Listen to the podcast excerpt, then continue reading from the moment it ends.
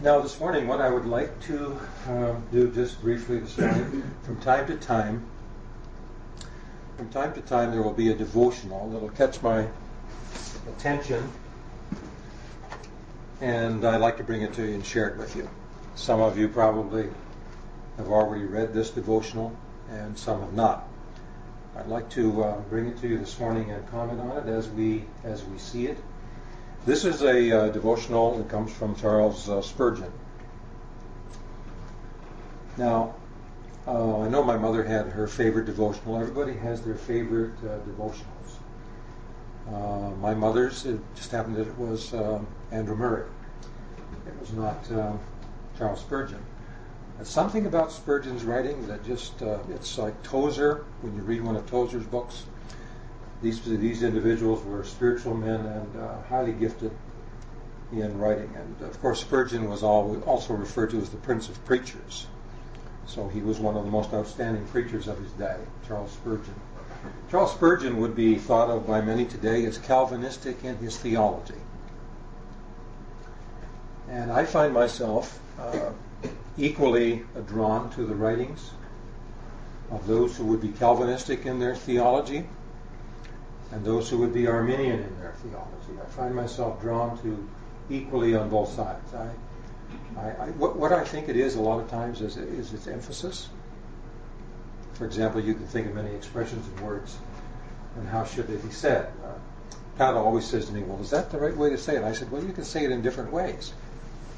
And the classic, of course, is how you say tomato, right? You say tomato, or you say tomato, and you can think of it's just basically where the emphasis is placed.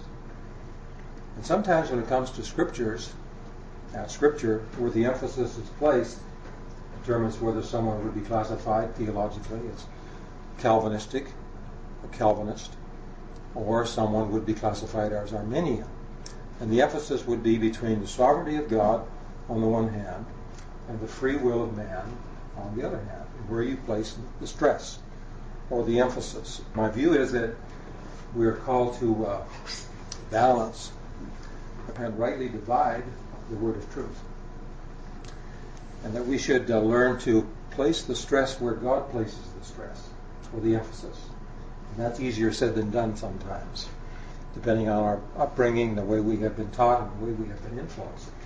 I want to, I've, said, I've brought to you uh, over the years writings from Charles Finney and different things from Charles Finney. He would be emphasizing the free will aspect.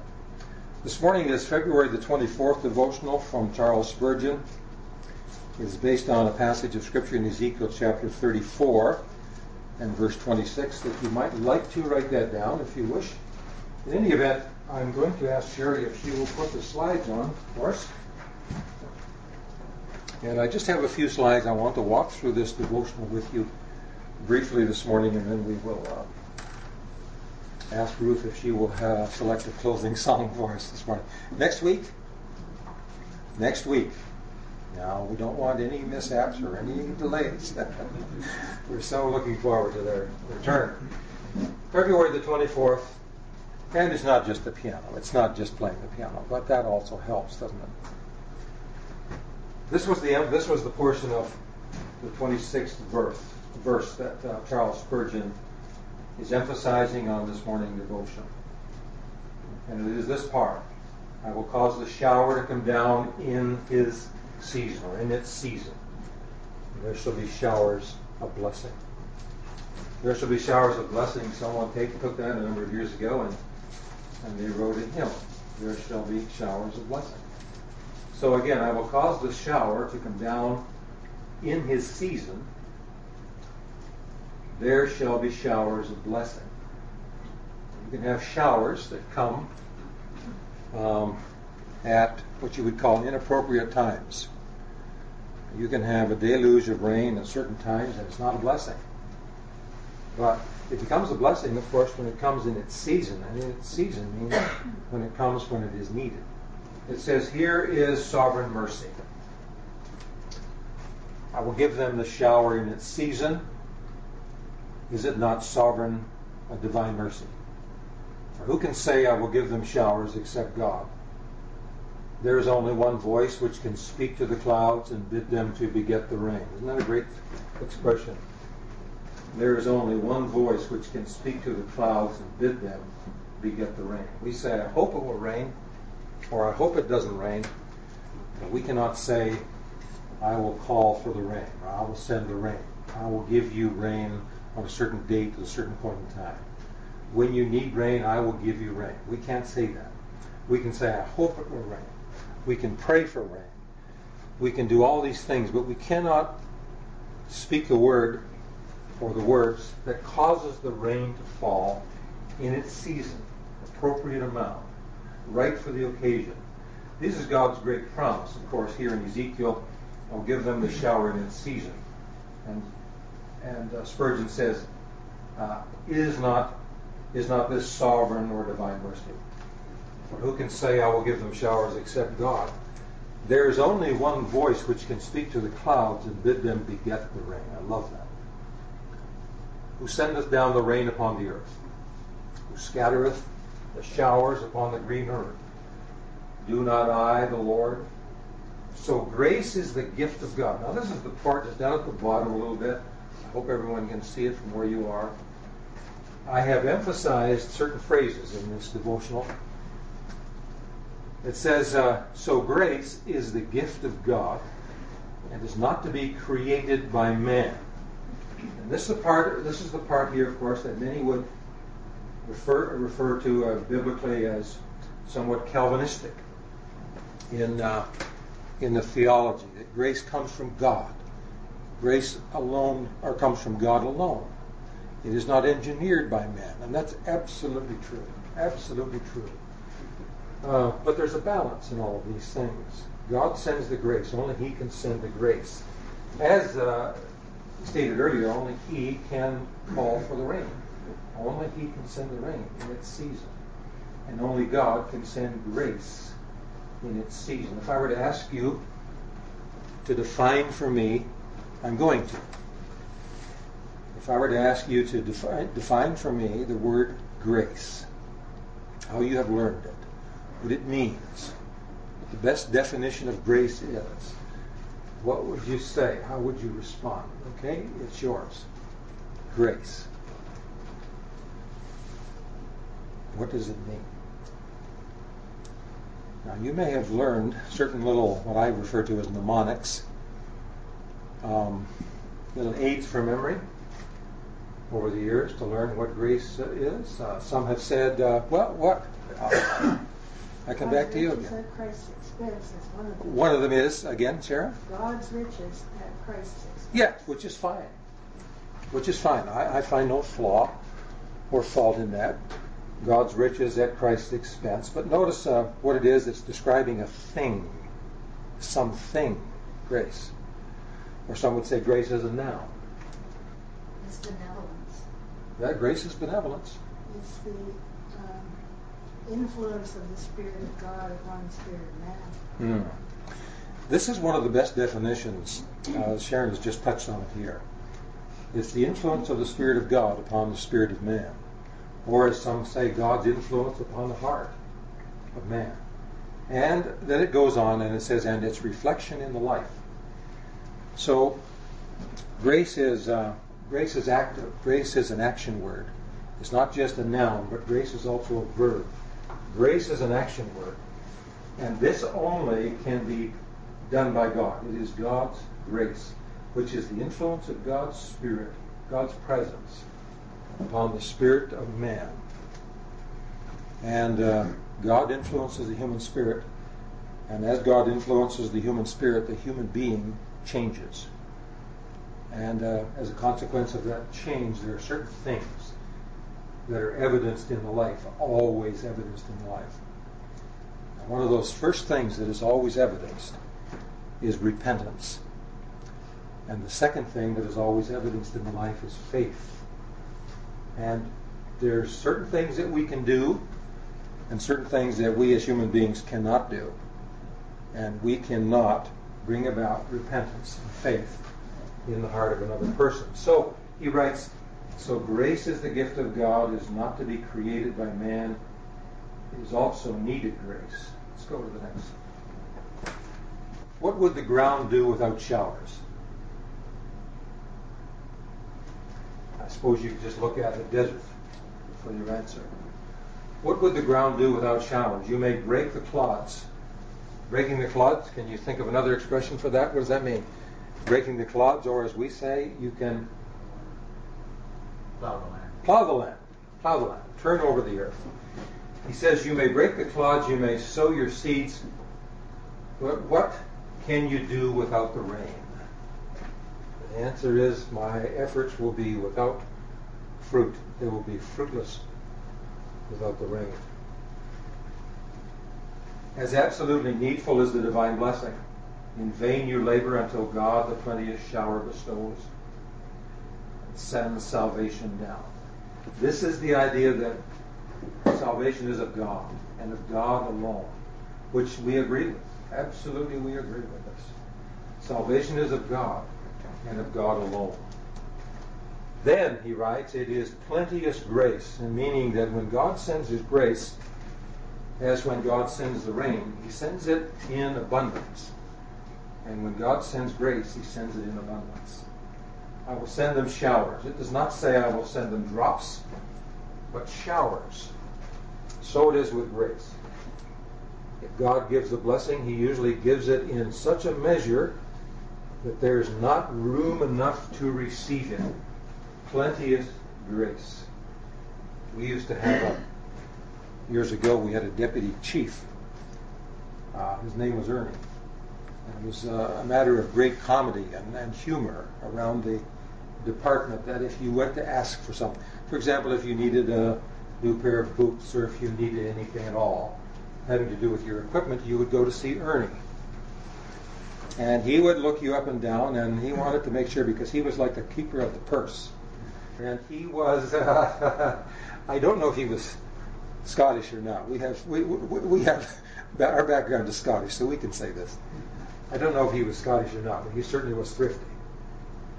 And so it was great, uh, it, was, it was very humorous to us all that if anyone went to ask for him, there was always a hemming and a hawing that accompanied the giving of it. But this uh, portion does not talk about that. It says if God gives a blessing, he usually gives it in such a measure that there is not room enough to receive it. Plenty is grace.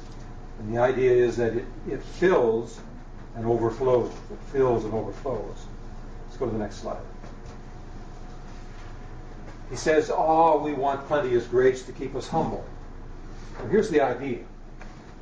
If it is a, a virtue to be humble, and it is a virtue to be humble, hum, a humility, appropriate humility, not inappropriate humility, but appropriate humility is a virtue. Now, what he's saying is that aside from grace, God's grace, the humility that we would seek would be impossible. This is, you see, the sovereignty of God, which is right, true, absolutely true. He said we, we want plenteous grace to make us prayerful. In other words, we want to be prayerful, we want to have a spirit of prayer, but we cannot be prayerful without the grace of God, which is the influence of God's uh, Spirit upon our hearts, which brings about prayerfulness. So we need prayer, uh, grace to make us prayerful. We need grace to make us holy or righteous or right in our lives. We need plenteous grace to make us zealous or have passion for God's word, passion for God's work. We need plenteous grace to preserve us through this life or keep us true to the very end of this life, keep us faithful. And we need plenteous grace at last to land us in heaven. In other words, it's all by grace. Spurgeon wrote a book early on in his ministry called All of Grace, with which I agree tremendously. It's a question of emphasis. He writes, we cannot do without saturating showers of grace. Again, it is seasonable grace. Just as uh, showers in their season, we need grace in its season. I will cause the shower to come down in his season. What is thy season this morning? In other words, he's writing, this morning, what is the interior of your life like this morning? What uh, is there some dryness? Um, is there a need for rain? Is there a need for the life-giving grace of God? What is thy season this morning? Now, uh, Spurgeon is saying that God has promised to send His rain or His grace in season. If you can hold to this. You don't have to worry and wonder, is God going to send me His grace in this moment? Uh, if you can say with assurance that I need or require God's grace in this moment, then you have the promise that God will send it in this month. You follow that? Just as the rain. If you could say back in Israel, we need rain. God has promised to send us rain when we need the rain. We need the rain now. Therefore, we have God's promise that He will send it now. Same with grace. Is the season of drought? Is it the season of drought in your life, in our lives? Well, if it's the season of drought, then it's the season when God will send the rain. So if there's spiritual drought, then it is the season when God will send His grace, is His idea. And that is the season for showers. Is it a season of great heaviness and black clouds? Your spirit, is your spirit heavy? Is your spirit heavy? Is it weighted down? cares of this world heavy on your spiritual shoulders?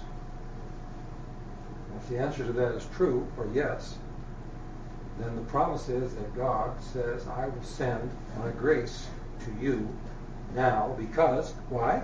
Because you need it now. These are great promises. Is it the season of drought? Then that is the season for showers. Do you follow the logic of Spurgeon?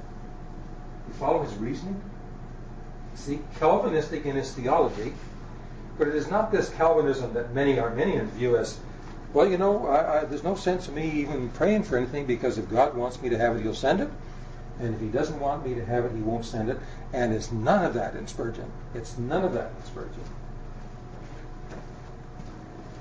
He says, Is it a season of great heaviness and black clouds? Then that is the season for showers. Now, uh, I'm not going to share long this morning, as I said previously, but uh, there is something in this devotional that is rich, uh, pure, wonderful. And there's promises here. And God deals with us according to promises. And we lay hold by faith upon his promise. We can't lay hold by faith upon his promise unless what? unless His grace is operative within us. So then we say, well, will His grace be operative within me? Do I have any reason for optimism in this regard? And the answer to that would be, am I in a season where I need His grace now? And if I am in a season in my life when I need His grace, then I have His promise that He will send it now just as he's promised to send the rain in its season. This is the idea. Let's go to the last one. As thy days, show, so shall thy strength be. And here is a varied blessing. I will give thee showers of blessing. The word is in the plural. That is the word blessing, he says, is in the plural. It means blessings, all kinds of blessings, myriad forms of blessings.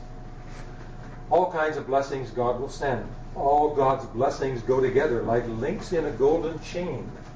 If he gives converting grace, and here's wonderful, you see, here's the theology that says cannot be converted apart from God's grace. You cannot be converted just because somebody asks you to say this prayer or something like this or answer this call. You can only be converted when God sends his grace. But the answer to that would be if you are, are you in need of conversion? If you are in need of conversion, then God has promised to send the rain when it is needed. He has promised to send converting grace to convert the unconverted. There's a lot of converts in there. But you see, it's not a question then of saying, well, am I one of the elect? Is, am I elected? If I'm elected, I will be saved if I am not elected, there's nothing I can ever do to be saved. You see, that's a what's called hyper Calvinism. That's an extreme form of Calvinism that Spurgeon did not hold to. Some do, but he did not. You see? I, I, I, this, this, is, this is great. He will also give comforting grace. Well, when will he give comforting grace? Can you answer that? When will he give comforting grace? Wayne shaking your head. When? When you need it. When you need it. He says he will send showers of blessing. And then this final words, and I'm going to close with these words. Look up today, O parched plant. That's you and me. We're like a parched plant. What, what should we do? Droop down because we're parched, or look up because we're parched? The answer is we should look up. Why should we look up because we're parched? Because God has promised that if you are parched, I will send the rain in its season. And the season is when you're parched. I will send the rain. I will send my grace when you're spiritually parched. Look up today, O parched plant, and open thy leaves and flowers for a heavenly watering. Get ready. Because God has promised to send his rain, his grace, according to our needs.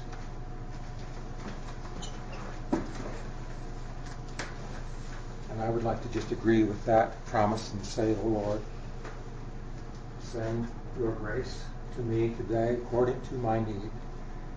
And I said need, and I'm going to change it to say needs. Because it's not just a need that we have, we have needs. And they take different forms.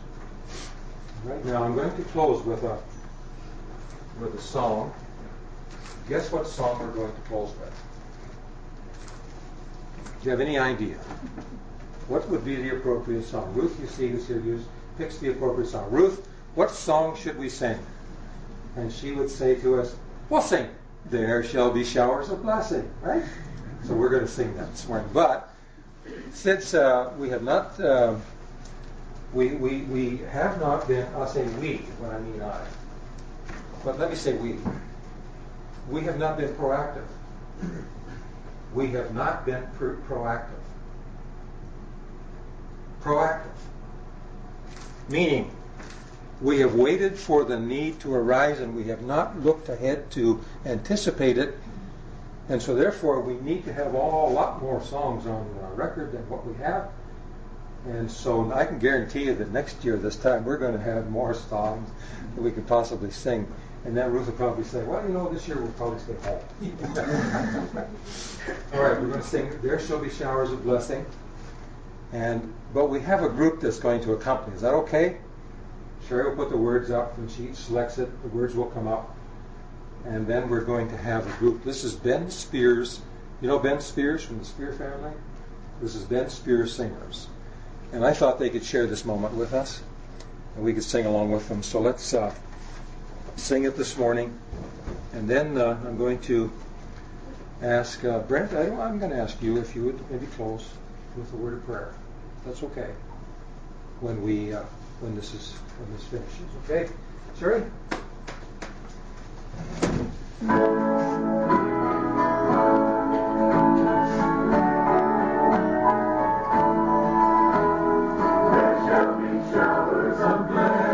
Sherry. the promise of love. There shall be seasons refreshing, sent from the Savior above.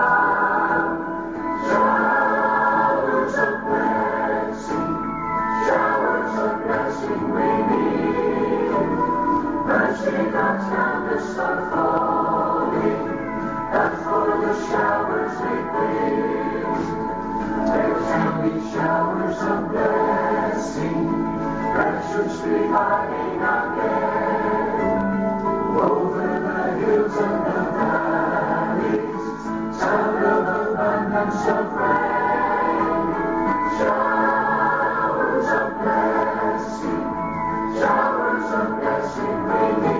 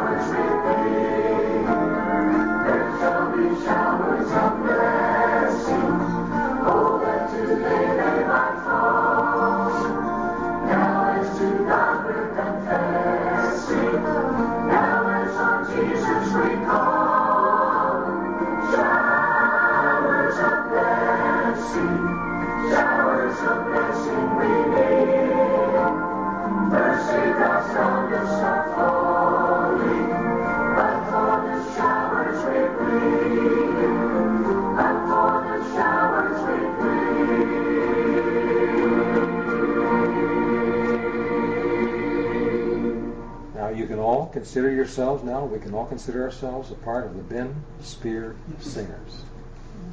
Let's close this morning.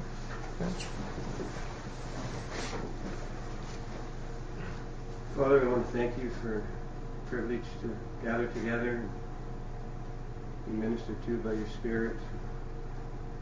We are richly blessed. We give you thanks.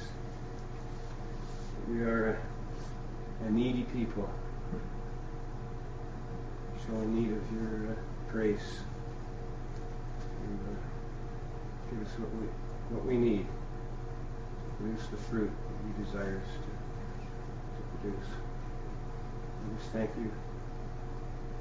We want to receive your grace in the in the season. We look forward to that. Just thank you for it, Father. Guide and direct us, we pray. In Jesus' name. Amen.